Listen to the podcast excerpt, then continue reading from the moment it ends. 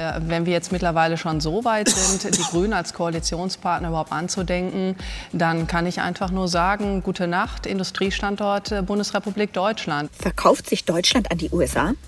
So sieht es zumindest im Hinblick auf die dynamischen Verkäufe in der Weltwirtschaft bedeutender Unternehmen an die USA aus. Es scheint, als wolle man absichtlich die Führungsposition und die Überlegenheit im Know-how abgeben. Warum sonst würde man das prestigeträchtige Traditionsunternehmen Wiesmann, welches zu den führenden auf dem Weltmarkt im Bereich der Heiztechnik und insbesondere der Wärmepumpen zählt, an die USA verkaufen?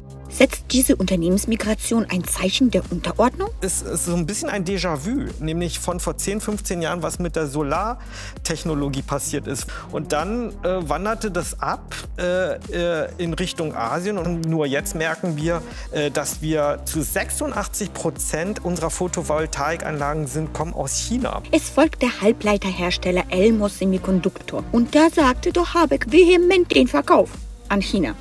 So sehr dürfen wir nicht naiv sein und müssen sehen, wenn Handels- und Marktinteressen machtpolitisch genutzt und möglicherweise gegen die Interessen der Bundesrepublik Deutschland genutzt werden. Aber kaum meldet sich ein williger Käufer aus den Staaten, schon lädt Herr Wirtschaftsminister freudig zur Verhökerrunde.